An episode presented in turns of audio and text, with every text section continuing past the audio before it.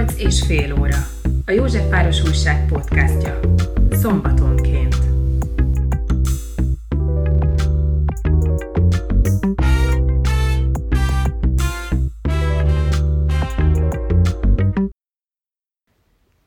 A 8 és fél óra podcast vendége Iványi Gábor, a Magyarországi Evangéliumi Testvérközösség és az Altalom Karitatív Egyesület elnöke. Nagyon megnyugtatóan halkan beszél. Nincs születési rendelés. Sok mindent szeretnék nyilván öntől kérdezni, de engem nagyon-nagyon érdekel, hogy került erre a pályára, hogy lett Hogy lelkész. lelkész. Mi az, ami önt erre szólította? Ugye, hogyha vallásosan akarnám magam kifejezni, akkor azt mondanám, hogy Isten hívott erre. Így jártak a proféták, néha panaszkodtak, hogy ők ezt eh, nem így gondolták, nem ezt akarták, de hát mit csináljanak? Van, amelyik azt mondja, hogy úgy jártam, mint amikor a medve elkap valakit. Elkaptál, uram, és nem tettek róla. Nem azt jelenti ez persze, hogy olyan nagy csapás, hogyha az Isten elhív valakit. De ha emberi oldalról közelítek hozzá, akkor, akkor ott volt az édesapám példája. Mondjuk ő előtte nem volt a családban lelkész, egy félig zsidó, félig evangélikus családban született, és, és oda járt itt a Fasori evangélikus ifjúsági körben ismerkedtek meg anyámmal, aki meg pedagógus lett, és akkor én ebbe a családba születtem bele, és láttam az ő életüket. Valószínű, hogy részben így lett lelkész a fiam is, az egyik fiam, hogy emlékszem arra a napra is, ő olyan 14 éves forma kisfiú lehetett, és itt utolsó pillanatban kétségbe esettem, minden erőnket összeszedve hoztunk rendbe egy helyiséget, hogy meg lehessen tartani a, az évnyitót a Vezni főiskolán. Nem volt pénzünk, én magam is reggelig segítettem, hordtam a maltert, vagy tudom én, és akkor gyorsan hazarohantam, lezuhányoztam, átöltöztem, és 10 órakor itt megnyitottam az akadémiai évet, és akkor hát látta a fiam ezt, ahogy mindenben, minden az utolsó pillanatban megoldódott, és azt mondta nekem, hogy apa, én is lelkész akarok lenni. Na most valami ilyenre emlékszem, édesapámat gyakran elkísértük Zorvány lelkészkedésében, mert volt egy anyagyülekezet, ma is így vagyunk, hogy vannak anyagyülekezeteink is, és úgynevezett szorványgyülekezetek, amelyek ezekhez tartoznak, és nagyon sok helyen van így, hogy egy családnál, a családi házban van a, a, az Isten tisztelet a szorványokban, abban az időben még még télen szánkóba. Bejöttek, elvitték édesapámat szánkóval, mi borzasztóan élveztük ezt lovas szánkóval menni, akkor még havas voltak. Vagy bevonták közel öt évre a jogosítványát büntetésből, politikai okokból is, akkor biciklivel látta el a szolgálatát nagy részt, és mi elkísértük a bátyámmal, ketten, 11-en vagyunk testvérek, de mi vagyunk a legidősebbek, és gyakran bicajoztunk vele. És hát láttuk azt, ami, ami, amilyen módon komolyan vette a munkáját, és nagyon hiteles volt a dologhoz való hozzáállásuk. És ez is ösztönzött erre, pedig hát akkor pláne azt nem gondoltam, hogy, hogy ilyen irányba fog ez eltolódni, hogy, hogy a lelkészkedésnek egy ilyen sajátos formája jut nekem, részben hadakozása mindenkori fennálló hatalommal, hiszen a kommunizmusban is sikerült kiszakítani egy ilyen részt 73 és 81 között, öm, már azt megelőzően is 68-ban ugyancsak egy iskolai dolgozat miatt kicsaptak a középiskolából, kicsaptak a teológiáról, tehát hogy jutott nekem mindenféle abban az időben is, és akkor ugye 70-ben teológiára mentem, 74-ben kicsaptak a teológiáról, negyedéves voltam akkor épp annak a végén. Szabad megkérdeznem, hogy miért? Hát politikai ok, egyházpolitikai okokból, az állam beavatkozása ellen, egyház belügyeibe való beavatkozása ellen tiltakoztunk többen, és, és mindazokat, akik tiltakoztak, azokat, azokat maga az egyház akkori vezetése, vagy éppen státuszát, vagy megbizatását elveszítő vezetősége, az akkori állami szervek ö, támogatásával, pozícióban maradva leszámolta az egyházon belüli ellenállókkal, és akkor ennek a vége lett az, hogy még, még, még, még világi bíróság előtt is kellett állnunk, és kaptunk fölfüggesztett börtönbüntetést. És eszembe nem jutott, hogy, hogy ez meg fogja határozni az én lelkészi pályámat. És hát jut belőle bőségesen most 2010, most 22-t írunk, 12 éve vergődünk itt egyik oldalon más szavakkal, meg azt mondhatom, hogy csodákat élünk át, hogy talpon lehet maradni szemben ezzel az úthengerrel, ami, ami nem, nem is tudom, tényleg csoda, hogy nem tudott eddig eltaposni bennünket.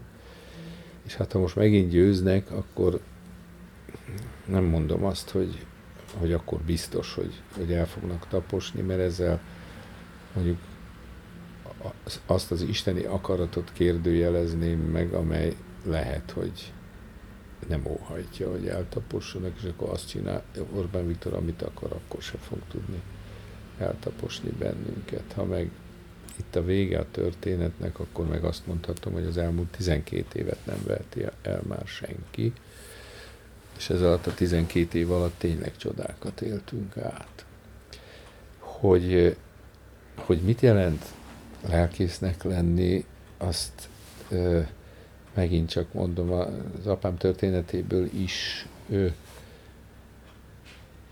meghatározhatom, mert mert abban is benne volt mindez, benne volt a, az ő öröksége is, hogy annak ellenére, hogy, hogy a, a soá időszakában az ő családjuk is támadás alatt volt, de mégis maradt energiájuk arra, hogy másokat is mentsenek és segítsenek mindenkinek, akinek lehet. Akinek nem lehet, annak is meg kell próbálni. És azt gondolom, hogy nem szólhat másról a lelkészkedés, mint a szolidaritásról. Ha nem erről szól, akkor nem ér semmit az egész.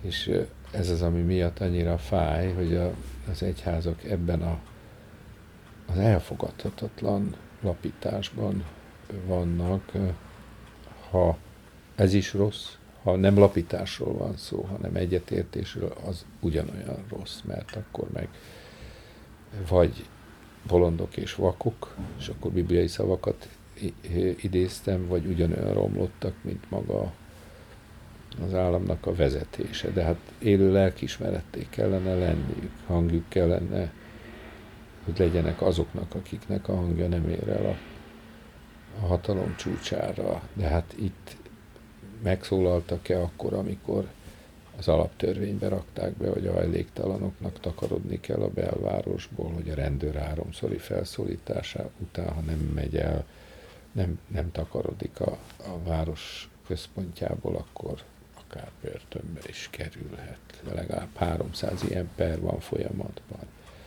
hogy a 2015-ös nagy hajlék vagy menekült hullám idején, ha megszólaltak, akkor az még szörnyűségesebb volt, mert, mert olyan megnyilvánulásokat olvastam, hogy, hogy tulajdonképpen a, a magyar rendőrökkel kellene inkább foglalkoznunk, mert micsoda dolog, hogy jönnek a menekültek, és sokkal több pénz van náluk, mint amennyi egy rendőr fizetése.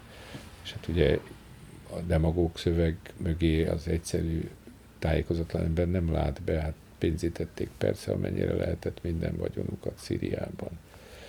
És az sem esik le most, hogy ugyanazok a repülőezredek bombázták Aleppót, mint a, amelyek most Kievet bombázzák. Tehát ugyanaz a, ugyanaz a, az orosz ö, akarat, ö, ördögi akarat dönt itt, ami hát arról szól, hogy rá kell szabadítani az unióra a menekülteket, és ezzel kell megbénítani őket, mert ugye állandóan abban a paranoiában élnek, hogy az unió meg akarja őket folytani, vagy menjünk elébe, folytjuk meg mi, verjük szét, verjünk éket közéig, és asszisztálnak ahhoz, hogy Orbán Viktor, aki egy olyan országnak a miniszterelnöke, mely tagja az Uniónak és tagja a NATO-nak, elárulja ezeket a szövetségeket, ott ül Putyin elébe. Micsoda dolog ez? És Putyin kotájából játszik, legyen szó egyházi törvényről, egyesületi törvényről, unióval kapcsolatos dolgokról. Hát micsoda dolog az, ahogy gyalázta itt az uniót, minden. Szé, még a, a, a, a, a fasizmushoz is hasonlította, hogy az unió miket akar, ott semmi más nem akartak, mint megnézni, hogy hova teszi azt a pénzt, amit az uniótól kap. És hogy ezen ne látnának át, és ne szólnának, ez, ugye ehhez ész nem kell igazán, kell egy mákszemnyi emberi tisztesség, és annyi világos látás, amennyi egy, egy közönséges lottózó hétköznapi embernek van, aki elmegy az újságárushoz, és miközben megveszi a lottószelvényt, elolvassa a napi híreket. Tehát ez nem kell teológiát végezni, és akkor a Jóistennel se kell még kapcsolatban lenni a, a dologhoz feltétlenül. Tehát azt látom ma így visszatekintve, hogyha számtalanszor végig is gondoltam magamban, hogy vajon ha még egyszer neki rugaszkodnék, akkor újra lelkész akarnék -e lenni. Végén, végén, végén mégis erre jutok, hogy, hogy nem nagyon tudom elképzelni magam máshol. Mindenképpen valami olyan ami emberekkel foglalkozik, vagy ami, ami a határát feszegeti az emberi szabadságjogoknak, és, a lelkészi pálya számomra ilyen, hogy mások számára nem, és hogy, hogy amit művelnek, abban a, mondjuk a, az egyéni lelki fitness kivéve, mert nem tudok más szavakat használni erre, lehet, hogy az se lebecsülendő, de sokkal jobban szerettem mindig azt, amikor az emberek a, az értelmes munkában edzették a testüket, és nem, nem a torna gyakorlatokkal foglalták le mondjuk 8 órán át magukat és testépítéssel. Biztos, hogy van annál is rosszabb időtöltés, de hát az élet nem erről szól, meg minden elmúlik úgy is. Nem érdemes, nem érdemes a mulandó dolgokat előtérbe helyezni, gondolom én. Úgy gondolja, hogy a mai emberek többségének jobban számít a, a fizikai most mondom, erőlét, mint sem a, az, a lelki erősség, vagy a lelki... Hát van egy kultusza nyilván a testnek, az izomnak, az erőnek, de, de ez az, amitől félek visszatekintve 80 évet is, hogy akkor is az erőről szólt, a, a tökéletes testről, fajról, és nem tudom én, nincs ilyen, és nincs is értelme ennek, meg azt mondja a Biblia, Isten az egész emberiséget egy vérből teremtette. És nincs, nincs, nincsenek fajok az embereken, belül fajták vannak. Tehát ugyan, ugye az állatvilágban nem így van, mert még a, még a, a ló és a szamár sem tud úgy párosodni, hogy abból olyan utód jöjjön létre, amely tovább szaporítható. Nincs ilyen. Tehát a, az egymástól nem túl messze lévő fajok sem tudnak e, úgy keveredni, hogy azt folytatni lehessen. Az emberek viszont igen. Tehát egy pigmeus és egy svéd nászából, ha úgy tetszik, ugyanolyan ember születhet. sajátos vonásokkal esetleg, de, de, de, de egyikben sincs egy olyan géntöblet, ami, amit emberebbé teszi a, a, a másiknál. És amikor ezt kezdik el egyesek hirdetni, feszegetni, akkor vége a világnak, mert akkor kezdődik a, az úgynevezett alacsonyabb rendű fajoknak a kiírtása, és most is így van, hogy akár csak a magyar társadalmon belül is, nem így mondják, hanem hogy ott kell hagyni 40 ot az árokparton, hogy a megmaradó 60 százalék egy kicsit jobban éljen. Nincs ilyen, hogy ott kell hagyni. Tehát egy hajóban evezünk, és, és csak a, a közös sors az, ami méltóvá tesz bennünket arra, hogy belakjunk egy kis földterületet. Hát vannak népek, amelyek nem nagyobbak, mint mi, és nem, nem élnek nagyobb területen, mint mi, és mégis ö, sokkal jobban megférnek ott, és sokkal jobban gazdálkodnak. Most nem Norvégiára gondolok, mert nekik nagyon sok olajuk van például, de gondoljunk esetleg a finnekre, akik sokkal, de sokkal jobban élnek, és a különbség csak annyi, hogy ők felismerték, hogy az oktatásban ö, ö, sokkal nagyobb lehetőségek vannak, és erre ráfeküdtek velünk szemben, akik lezülvesztettük az oktatást, és tragédia, amilyen állapotban az most Magyarországon van, és ez a klik, ami az egészre rá telepszik, az a helyzet, hogy a szerencsétlen nyomorult pedagógusok, akik most sztrájkolni kényszerülnek, azzal szembesülnek, hogy a sztrájkolnak, ezért fizetniük kell. A pedagógusok nem sztrájkolni akarnak, hanem tanítani. Na most, ha, ha mégis sztrájkolnak, akkor nagyon nagy baj van. Az egészségügyi nem sztrájkolni akarnak, hanem gyógyítani. Ha sztrájkolnak, nagyon nagy baj van. És így tovább. Tehát mindenki, aki sztrájkolni kezd, ami fáj a fennálló hatalomnak, mert megáll az élet, és akadozik a, az ellátás. Ezért ez, ez a sztrájk lényege, akár közlekedésben, akár egészségügyben, akár oktatásban, akár szolgáltatásban, legyen szó akár rendőrök munkájáról, vagy vasutasékéről közlekedésben, vagy a szemét elszállítók, hát elkezdenek sztrájkolni, akkor kiderül, hogy nélkülözhetetlenek, és muszáj velük inkább tárgyalni, mint hogy diktáljunk nekik. És a szegény pedagógusok elkezdenek sztrájkolni, akkor részbe kell kapnia a hatalomnak, és azt kell mondani, hogy valami szörnyű dolog van. Jelesül az, hogy, hogy nem lehet a pályán tartani a pedagógusokat, mert olyan nyomorúságos a fizetésük. Nem kezdő pedagógusnak, hanem hát a 20 éve pályán lévő pedagógusnak, hogy jobban jár, ha elmegy árufeltöltőnek egy, egy üzletközpontba, mint hogy oktatja a gyerekeinket. Tehát ez elemi érdekünk, hogy a gyerekeink oktatva legyenek.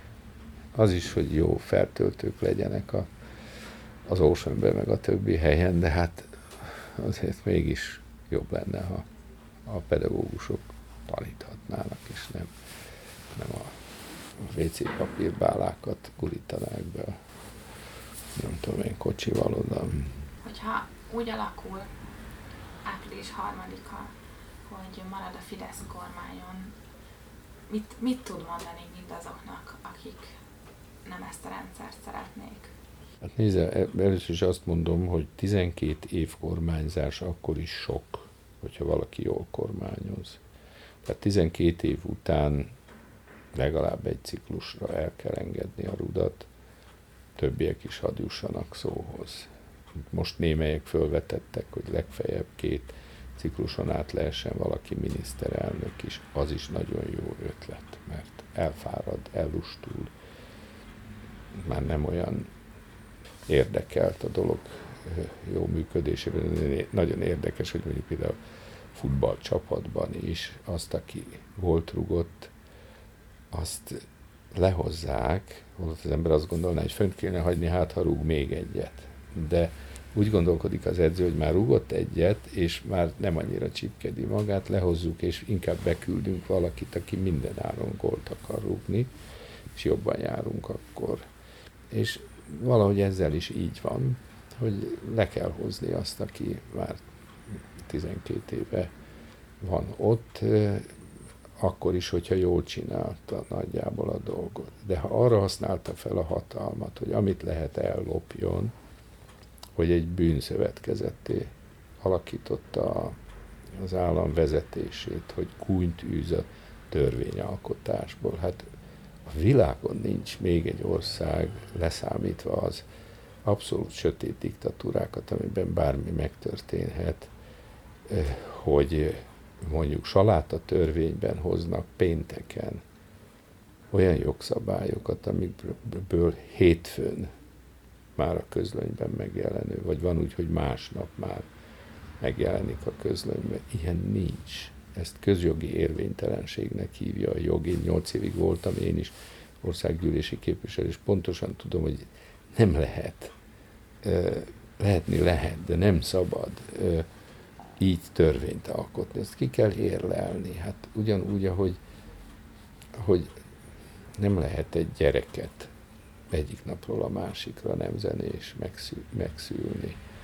Kilenc hónap kell, ezt nehezen értik meg azok, akik örökbe akarnak gyereket fogadni. Mindig elmagyarázzák nekik, hogyha természetes úton jönne egy gyerek, hát arra is föl kell készülni, aztán utána megfogalma, és akkor van kilenc hónap, és, és, akkor, és így tovább. Tehát nincs olyan, hogy belőjük, hogy egy három éves gyerekkel nekünk, mert esetleg szobatiszta, kicsit beszélni is tud már, és akkor mindent megspórolunk, ami előtte van, és élvezzük, hogy van egy édes kis okos ö, gyerek. Ez nem így megy, hanem hát annak, annak mindenféle nehézségét vállalni kell. És egy normális törvényalkotásban nem lehet egyik óráról a másikra törvényt alkotni. Ha ezt megteszi valaki, az csak rossz törvény lehet, gonosz törvény lehet, embertelen törvény lehet, és és sunyi törvény, amiről tudjuk, hogy azért hozták sötétben éjszaka ünnep előtt, mert nem figyel oda a társadalom, és nem tud fölkészülni rá, nem tud hozzászólni. Ezt nem helyettesíti az, hogy úgynevezett konzultációt tartunk levélben, amiben hát vagy eldöntendő kérdések van, igennel, igennel, nemmel válaszolhatunk rá, meg olyan mindegy, hogy mit válaszolunk, mert az egészhez csak egy illusztráció, hogy kiment hihetetlen pénzért, tökéletesen fölösleges kérdés. Szóval ennek távoznia kell, vagy inkább így mondom, takarodnia kell az ilyenfajta törvény. Ezek nem tiszteletre méltó emberek, gazemberek, akikről én ezt nem gondoltam. Szerintem senki nem gondolta, hogy ez idáig fajulhat álmomban 33 évvel ezelőtt, ez nem így indult. Eljós. Mit gondol, hogy, hogy hogy mehet valaki át ekkora változáson? Hát valószínű van rá hajlama, na most mindenkinek van hajlama arra, hogy, hogy a dolgokhoz helytelenül nyúljon, például, hogy lopjon. És az, ö, annak sokféle formája van. Tehát amikor egy csak ilyet tud az ember mondani, hogy amikor hazahordja valaki az irodájából a, a dolgokat, az eszközöket, vagy olyan helyen dolgozik, ahol nem kell, nem kell vacsorát főznie, mert hazaviszi, noha ezért nem fizetett, és ezt általában nem szokták lopásnak tekinteni, illetve néha olyan rendszabályokat hoznak, hogy akkor ne is legyen lopás, hanem bele van kalkulálva a juttatásokba, és inkább legálisan vigye az, mint hogy ellopja. Szóval az emberben van hajlam arra, hogy amiért nem fizetett, azt is elvigye mindenkiben. Tehát ezzel ellen küzdeni kell, mint hogy az ember bőre átengedi a kémiai végtermékeket, és attól lesz testszaga az embernek. Nem az a baj, nem az, ha valaki ezzel nem küzd, nem tisztálkodik, nem használ szappant, vagy, vagy, vagy fürdősampont, és így tovább. Nem az a tiszta, aki, aki nem piszkolódik be, nem aki tisztálkodik. És ugyanígy nem az a baj, hogy vannak az embernek előítéletei, vagy rossz, káros gondolatai, mindenkinek vannak, hanem hogy ezek ellen nem küzd, hanem beleröhög a világ arcába, és, és, és a, ugye börtönbe dugja politikai ellenfeleit, vagy megvádolja őket azzal, hogy mikor a zsebtolvaj kiállt rendőrt. Körülbelül abban a helyzetben vagyunk most, hogy amit elkövetnek, azzal megvádolják politikai ellenfeleiket. Na most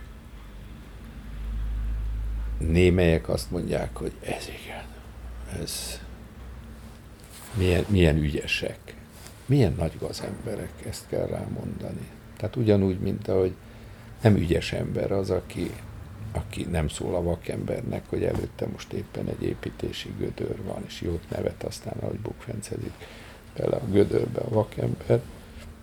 Biblia azt mondja, hogy a vak elé neves gáncsot. És ez nem arról szól, hogy ne rak ki a lábat, ha a vakember megy arra, hanem hogy ne tévezd meg a tájékozatlan embert. Ennek ez a lényege, hogy a tájékozatlan embert becsapni, visszaélni azzal, hogy nem tudja, hogy mik a tettének a következményei, ugyanúgy, mint most, hogy mindenki retteg a Magyarországra leselkedő háborús veszélyre, ami nincs. Hát, ha valakitől meg kéne védeni ezt az országot, az a jelenlegi kormány. Valóban így van. Valaki elkezd Putyinnal kokettálni, majd utána rájövén, hogy az egész világ a megtámadott Ukrajna oldalánál, látszólag oda penderül, hogy, hogy ott is lehessen kérni az Uniótól mondjuk ezért a pénzt, de valójában továbbra is Putyinnal kacsintunk össze a Unió háta mögött, hogy ezt meddig lehet csinálni, és nem is az érdekel ebben, hogy mondjuk az Unió hajlandó továbbra is pénzt küldeni, és azt mondja, hogy hát most mit csináljunk, igen, látjuk, hogy az emberek, de hát valamelyest ellátják a feladatot, hát ágya vigye. Hanem hogy ez a társadalom mikor ébred föl végre, hogy az embereket támogat, tart hatalomban, csak azért, mert ők szólalnak meg a televízióban, rádióban, és senkinek nem tűnik fel, hogy mondjuk egy országgyűlési képviselőt ö, földön fekve húznak ki a televízióból. Nem, nem tudom, emlékszik-e például Hatházi Ákos, meg Szél Bernatett próbáltak bemenni és a földön vonszolták ki őket a biztonsági őrök, majd föléptek ellenük, és azt mondták, hogy a, a TV, TV törvényes működését akadályozták. Egy országgyűlési képviselő nem tud a jelenlétével egy televíziót akadályozni, neki joga van. Én is mondom, voltam nyolc évig, és volt olyan, hogy jöttem vidékről haza, és éjjel álltam meg egy, egy vidéki rendőrség előtt, ahol őriztek valakit a rendőrségi fogdában. És tudtam, hogy nem fogok tudni még egyszer arra fele jönni, és bementem a rendőrségre, és mondtam, hogy kaptam minden egy levelet, és beszélni szeretnék, országgyűlési képviselő vagyok. A rendőr összeütötte a bokáját, és ment a kulcsér, és beengedett engem, hogy találkozzam azzal, aki, aki a levelet küldte nekem. Egy országgyűlési képviselőt nem szabad akadályozni a munkájában. Na most ugyanezt történik, amikor a házelnök milliókra megbünteti az országgyűlési képviselőt. És ez nem kell túl nagy ész, hogy egy társadalom ráébredjen, hogy valami nem jól működik. Hogy az épp hatalmon lévők, azok földön vonszolják ki a televízió épületéből az ellenzéki képviselőket. Ez diktatúrákban van így.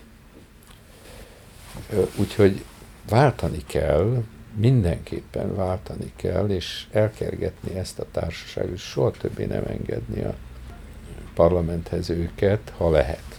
Hát nem így szokott persze lenni, hanem azt mondhatjuk, hogy a társadalom sem szent, Tehát amilyen a társadalom olyanok a képviselői is. Mondjuk, ha tisztességesen mennének a választások, 20%-nál nem lenne több.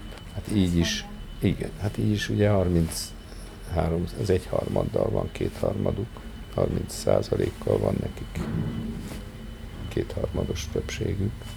Milyen személyes érzése van az egész kapcsolatban? Rossz, rossz érzésem van. Gátlástalan ember, nem teljesen tűnt így, hát akkor egy kis frakciónak volt az elnöke, és hogy akkor ő ezt erélyesen autokrata módon működtette, az miután egy kicsi frakció volt, hát az ember azt mondta, hogy jó, hát nem dől össze a világ, ha nekik ott jó így. Hát akkor nem mondott olyan rosszakat, és persze, hogy föl kellett volna figyelni erre, hogy a hatalmat minden áron akarja, és senkinek nem szabad hatalmat adni, aki azt minden áron akarja, az csak legálisan szabad akarni. Most ez megint olyan dolog, hogy, hogy az ember sokkal több szemét megölhetne, ha akarná. Alkalom erre adódik, nem csak Kainnak adódott erre akar. De nem tesszük meg. És ö, nem tesszük meg azért, mert vannak bennünk erkölcsi gátak, nem véletlenül rögzíti a tíz parancsot, hogy ne őj. Nem éreztethetjük a másikkal azt, hogy hogy mint egy vadállat lesünk rá, hogy megöljük. Most ugyanígy erkölcsileg sem ölünk meg más, nem terjesztünk róla hazugságokat. Most olyan rövid az emlékező tehetségünk. 15-ben Soros György uszította rá a menekülteket Európára. Ugyanaz a Putyin uszította rá Európára, aki ma ráuszítja ugyanolyan megfontolásból, de Orbán Viktor és köre szerint Soros György. Na most miért Soros György? Azért, mert Soros György zsidó, és mert valaki aljas módon kiszámolta azt, hogy ezt a beteg társadalmat, mert bizonyos szempontból beteg, ez a magyar, az elmúlt száz év alatt nem szabadult meg a, az antiszemitizmus és antijudaizmus terhétől. Beteg társadalmat úszítani lehet, ha valakire azt mondják, hogy zsidó. És az egyesíti sajnos a, az erőket. Ez egy szégyen. Másút itt állnának fel a jó szándékú emberek, és mondanák, hogy nem állunk többé szóba vele. Ő ezzel választást tudott nyerni. Most nem Soros Györgyről leszállt, átmenetileg, bár kezdte a kampány elején pedzegetni ezt, de aztán elengedte. Most elkezdett gyurcsányozni. Ez a gyurcsány, és ő közte volt még egy kormány. Mi az, hogy ezek veszélyesek? Védjük meg tőlük Magyarország. Miért, mit kell? Miért, mit, mit, mit csinálnak, amit mit, mit csinálnak rosszabbat, mint amit ők csináltak itt 12 éven át? Nem csinált Gyurcsány semmi olyan rosszat, egyetlen, hogy ő elmerte mondani, hogy igen, a választás hevében félrevezették az országot. De ki az, aki nem vezette félre eddig? Hát folyamatosan félrevezették ők az országot. Nem mond, mivel vezették félre, hogy nem mondták meg, hogy valójában milyen helyzetben van az ország, de nem a rossz gazdálkodás miatt, hanem mert akkor egy olyan időszak volt a gazdaságban, az egész világon, hogy minden lefele ment. Ezt a lejtmenetet az ellenzék kihasználta és rátolta az éppen kormányzó pártra, hát de ezen kívül mi bűnük volt, mint hogy nem a valós számokat mondták meg. Nagy ritkán szokták azt megmondani, és és azt kell mondani, hogy a társadalom sem akarja hallani a valós számokat. Tehát sokkal jobban hisz annak, aki azt mondja, hogy kolbászból van a kerítés, mint aki azt mondja, hogy nem, hát korhad mindjárt ki fog dőlni. Nem akarjuk hallani az igazságot? Nem, nem akarjuk hallani. Tehát ugyanúgy van ez, mint ahogy hogy az egészségi állapotunkban sem akarjuk hallani a, a valóságot, mert mert nem akarjuk elhinni, hogy mi is meghalhatunk. És ezért szívesebben hallgatjuk azt, aki azt mondja, hogy rá se ráncs. Csak csináld tovább, amit csinálsz. Mint az, aki azt mondja, hogy figyelj ide, ha ezt így folytatod, akkor meg vannak számlálva a napjaid. Most még fordíthatsz, de azonnal mondjuk, mit tudom én, le kéne tenned a dohányt, vagy azonnal be kéne fejezned az ivást, a kábítószer használatot, nem tudom én, mert nem erre van kitalálva az emberi szervezet. Lehet mondjuk egy kristály pohárral megpróbálni beverni a szöget a falba, szilárd anyag az is, mint a kalapács, de utána, ha millió apró darabra omlik, mit többé nem lehet összerakni, akkor nem kell csodálkozni. Sokakat izgat mostanában az a kérdés, azt vettem észre, és megosztik ebben a közvélemény, hogy, hogy mennyire jó vagy helyes vallási vezetőnek politikában állást foglalni. És ezt nyilván többféleképpen fejezik ki az emberek, illetve többféle vallási vezető is erre az oldalra, vagy arra az oldalra melléjük áll. Mit, mit gondol erről, hogy... Hát tudom, miről van szó, hogy én gyakran foglalok állást. Más. De egyébként nem csak ön, hanem hát más nem sokan. is máshova. Nem sokan, de mondjuk igen, jó igaza van ebben is, hogy az nem olyan nagy probléma, hogyha valaki a kormány mellett foglal állást mondjuk menekült ügyben, az igen, hogyha erre nemet mond. Na most miért lenne baj, hogy egy, egy vallási vezető állást foglalt? Azzal, hogy szavaz, azzal is állást foglal, jó, ez nem nyilvános szavazása, nem titkos, de állásfoglalásnak állásfoglalás. Most az biztos, hogy elfogatlan, hatatlan, hogyha az ember valamelyik párt mellett kampányol, és azt mondja, hogy ez jó, az meg rossz. Ezt csinálják sokan, akik számon kérik, hogy mondjuk én miért nyekkenek meg. Aki nem szoktam azt mondani, hogy a szocialisták jók, a Fidesz nem jó. És a Fidesznek is van egy olyan időszaka, amikor inkább balliberális volt minden vezetője benne volt a kizben. Talán csak a legfiatalabbak nem. Hát mindegyik a kommunista ifjúsági szövetségből jött. Miről beszélnek? Mi az, hogy baloldal rossz? Sosem bánták meg, hogy ők onnan indultak. Azt hiszik, hogy ezt, ezt mindenki elfelejtette már nekik. Hát egyik külügyminiszterünk, mindegy melyik az ő idejükben 1989-ben 89-ben lépett be az MSMP-be, tehát a Magyar Szocialista Munkáspártra, ami hát nem volt túl nagy bölcsességre, mert ez a rendszerváltás korai éve mondjuk, amikor már van magyar szocialista párt, nem szocialista munkáspárt, ami ugye kommunistákat jelenti, és ez lett a Fidesz külügyminisztere, nyilván belépett a Fideszbe is, és ilyenkor az ember ezen elgondolkodik, hogy hát kik azok, akik elmagyarázzák nekünk, hogy a baloldal az mennyi kárt okoz az országnak. Hát ki?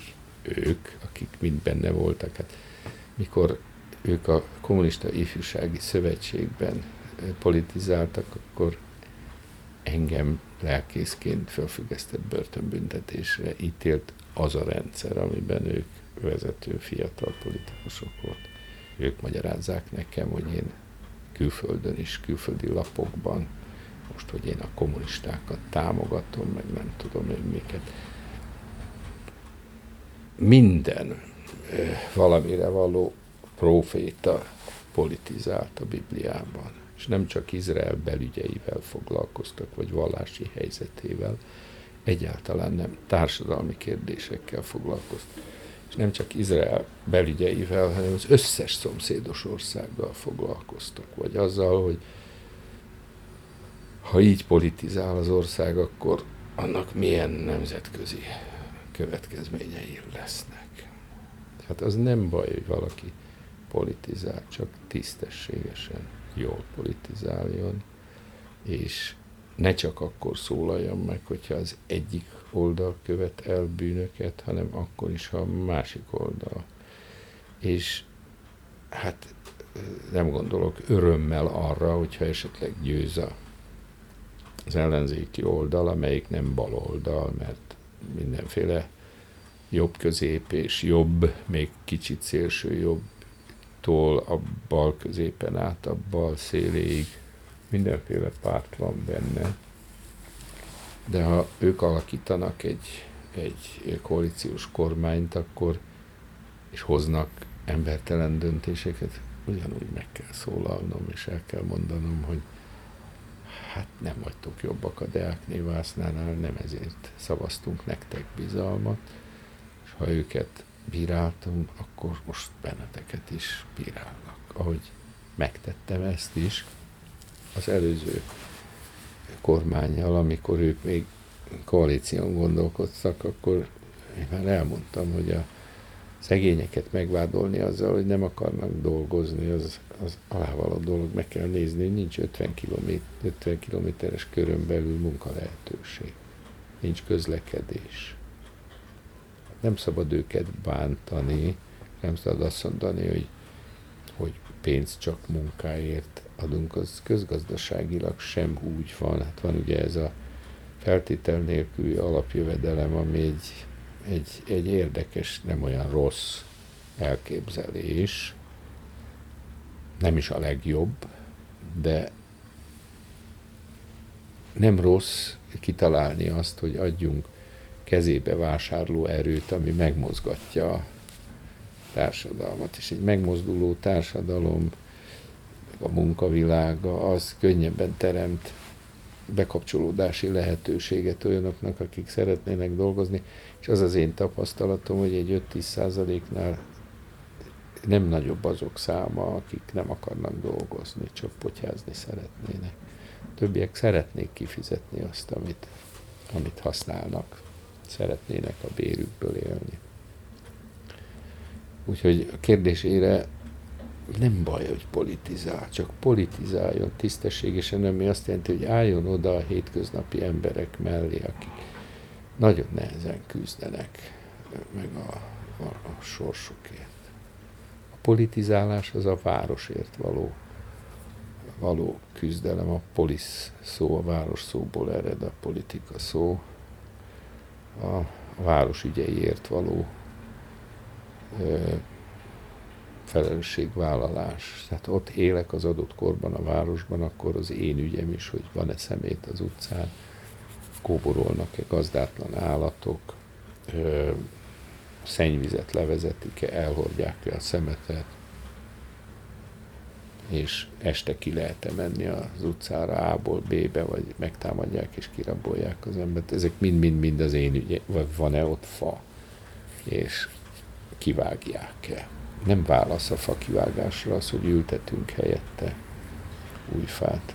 Mit gondol, milyen lehetne egy ideálisabb Magyarország, és hogyan, melyek azok a lépések, amelyekkel el kéne indulni ahhoz, hogy, hogy jobb legyen Magyarország sorsa? Hát minta van, nagy kár, hogy nekünk kell mintát vennünk mondjuk Szlovákiáról, Csehországról, mit mondjak, hát Lengyelország pláne, de valójában talán Bulgáriát, vagy most már Romániát sem kivéve, de bizonyos szempontból még Bulgária is előttünk van. Mindezekről az országokról példát vehetnénk, mondok egyet, bevezették az eurót, sokkal kisebb a korrupciós lehetőség. Hát zavarosban való halálász, halászást teszi lehetővé az, hogy megmaradt a forint, és nem engedjük, hogy, hogy ebbe az unió belelásson úgy csencselünk, játszunk vele, hogy, hogy ez a korrupció melegágyává lesz. Többiek bevezették az eurót például. A többiek belépnek a, a, az uniónak abban a rendszerében, ahol uniós ügyészség van. Mi nem. És nem azért, mert majd a magyar ügyészség tudja, hogy mit kell tennie, amelynek Polt Péter a legfőbb ügyésze, aki együtt szotyolázik Orbán Viktorral, és akinek a felesége magas bérért ül bent egy banknak a vezetőségében. Ez, ez máshogy kizáró ok lenne. És azonnal távoznia kellene a legfőbb ügyésznek a posztjára, itt meg bebetonozzák örökre, nem lehet leváltani. Mondjuk így, ha a következő garnitúra komolyan veszi az ő törvényeiket. Mindenkit így betonoztak be a munkahelyére, és hát egy olyan világ elé nézünk, hogyha nem lesznek résen azok, akik folytatják, akkor kezük, lábuk meg van kötve. Teljes bíróikat lecserélték. Jó, mindenkit nem lehet át operálni agyilag, de hát akkor is ez nem véletlenül történt. Vagy egy, megint egy apró példa, hogy, hogy nem, nem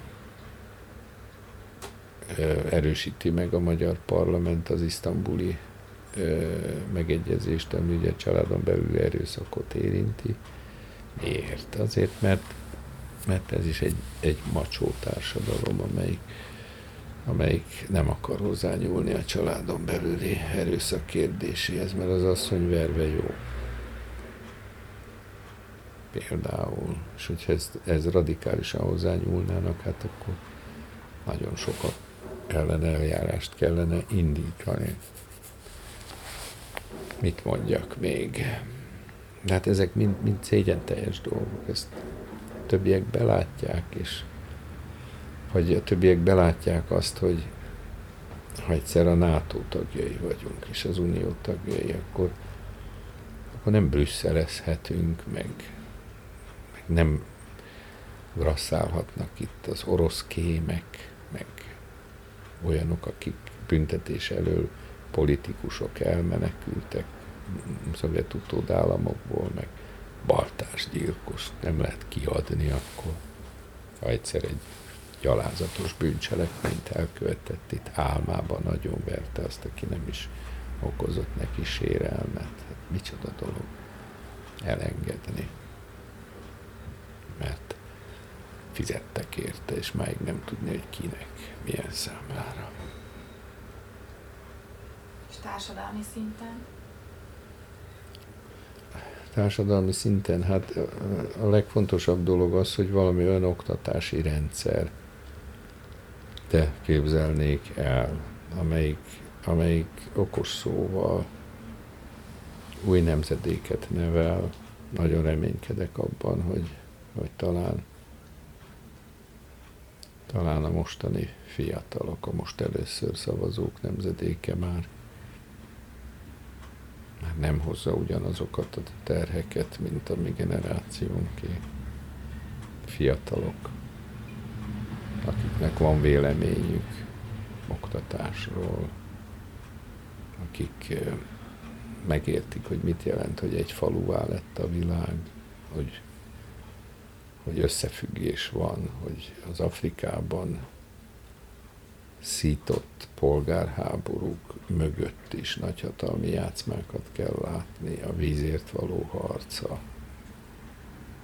a, az energiahordozók körüli vita, a nem tudom én, hogy minden mindennel összefügg, és ez kell nyelvtudás, kell a széleskörű tájékozódás, hogy az ember nem zárkózhat be a maga szűk világába, hanem meg kell értenie, hogy a világ sokszínű, és nem mindenkinek az fontos, ami nekem, de attól még az ő érdekei ugyanúgy akceptábilisek, ha azok nem irányulnak mások ellen. Nem, azokról beszélek, akik gátlástalanul mások életére, vagyonára törnek, azokat meg meg kell fékezni.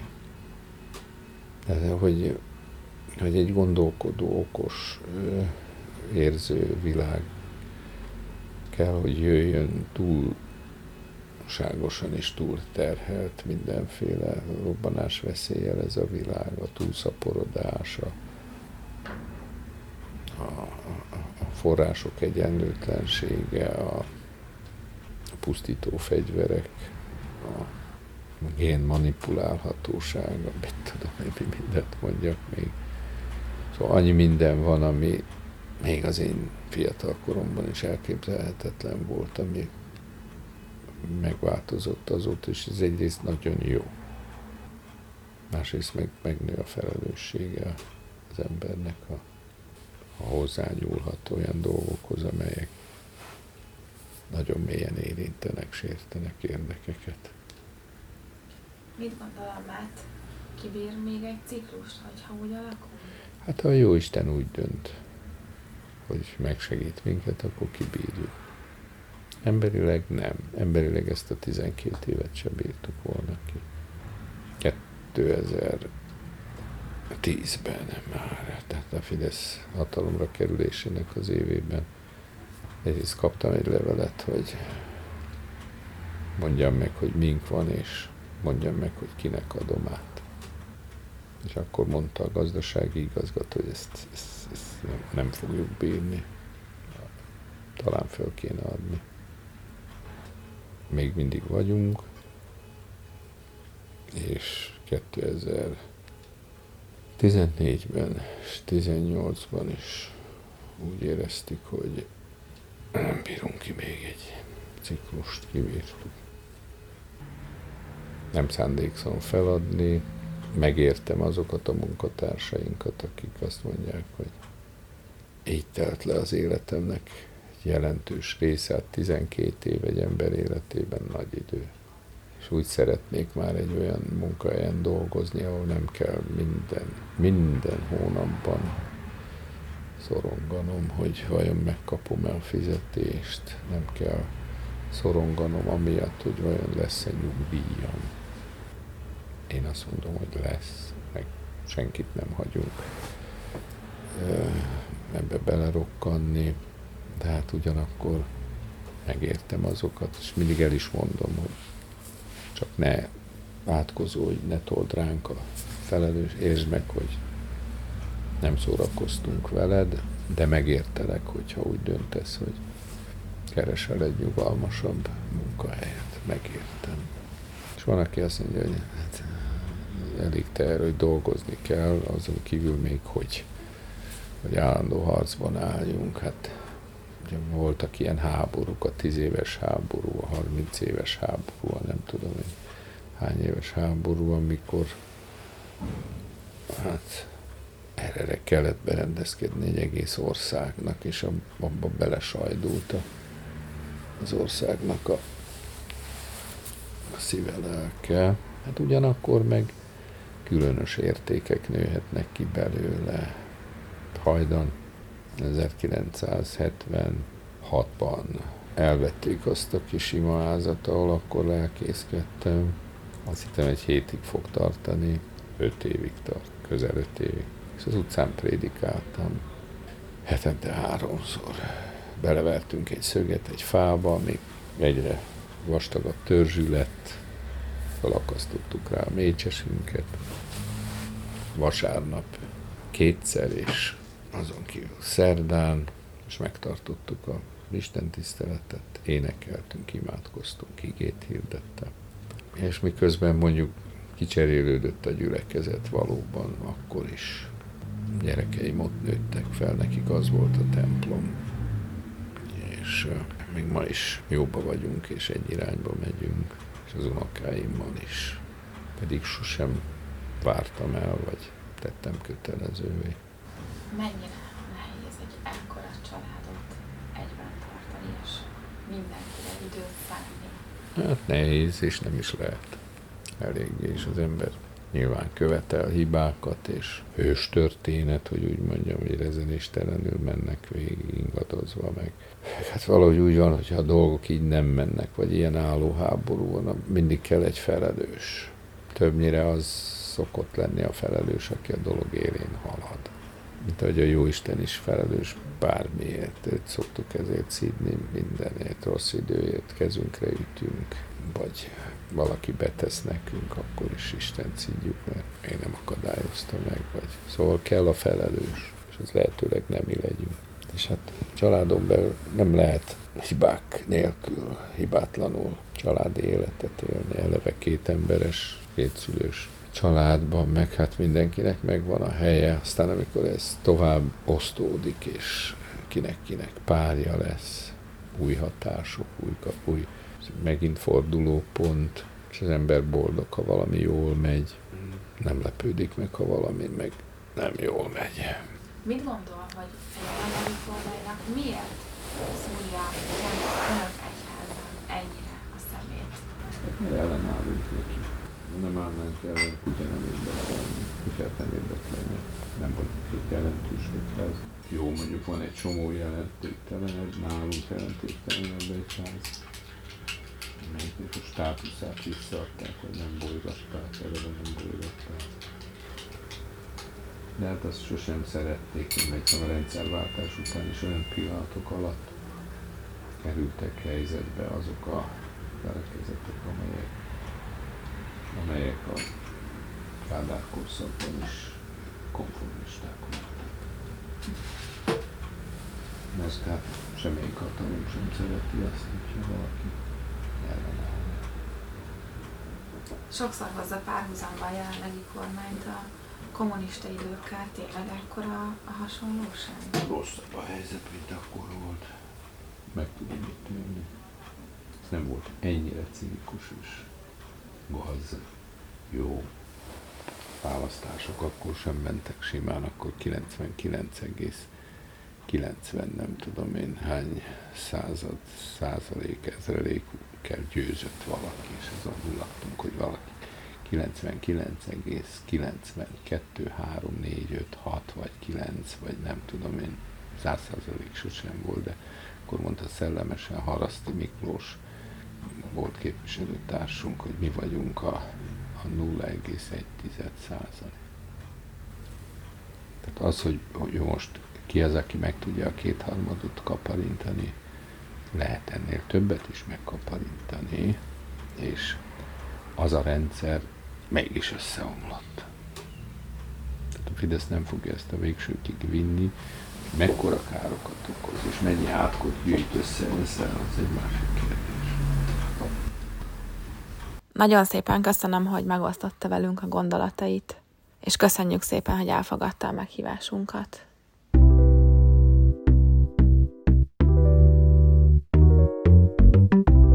Nyolc és fél óra. A József Város Újság podcastja. Szombatonként.